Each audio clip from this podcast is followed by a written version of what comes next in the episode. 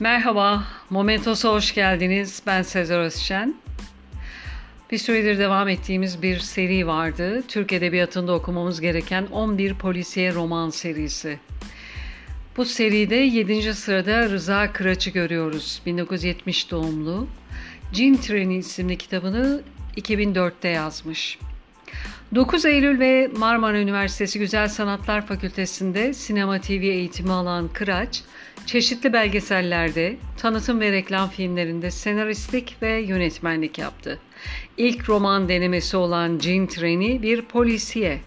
Katil kim tarzında bir polisiye değil ama Amerikan filmlerini andıran mafyatik bir öyküsü var romanın.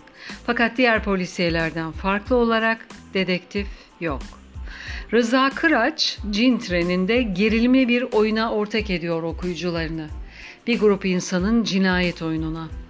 Herkesin herkesten şüphelenebileceği bir dünyada, büyük kentte çapraşık ilişkilerin tam ortasında gelişiyor olaylar. Sınırsız tutkular ve sınırsız hırslar yönlendiriyor bu oyunu. Tıpkı dünyayı yönlendirdikleri gibi. Ve gerçek ile hayal birbirine karışıyor. İçinden çıkılmaz bir sorular yumağı oluyor ister istemez. Şimdi kitaptan bir paragraf seslendiriyorum. Cinnet getiren bir adamın karısıyla çocuklarını öldürdüğünü söylüyordu. Katil babanın birkaç günlük sakallı fotoğrafı ekranda göründü. Kocasının bıçak darbeleriyle ölen kadının kanlar içindeki cesedi ekrana geldiğinde Nahit sigarasından derin bir nefes çekip söndürdü. Çocukların cesetleri battaniye ile örtülüydü. Öğleyin bu görüntüleri kurgu odasında izlemişti. Cinayet aleti ekmek bıçağını adam yere atıp kaçmış, komşular eve doluştuğunda cesetlerle karşılaşmışlardı. Kameraman acemiliğinden mi ne bıçağı görüntülemeyi akıl edememişti. Kanlar içindeki bir bıçağı görüntülemeyi akıl edemeyen kameramanın işine hemen son verilmeliydi. Muhabir olacak salak da bıçağı çekmemiş miydik diye zırvalayarak ortalıkta dolaşıyor. Nahit böyle acemiliklere katlanamıyordu.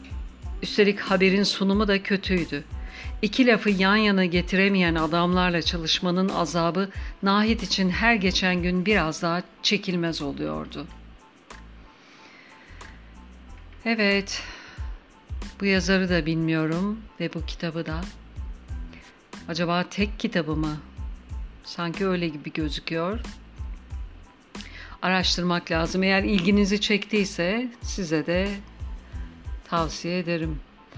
Dinlediğiniz için teşekkürler. Hoşça kalın. Momentos'la kalın.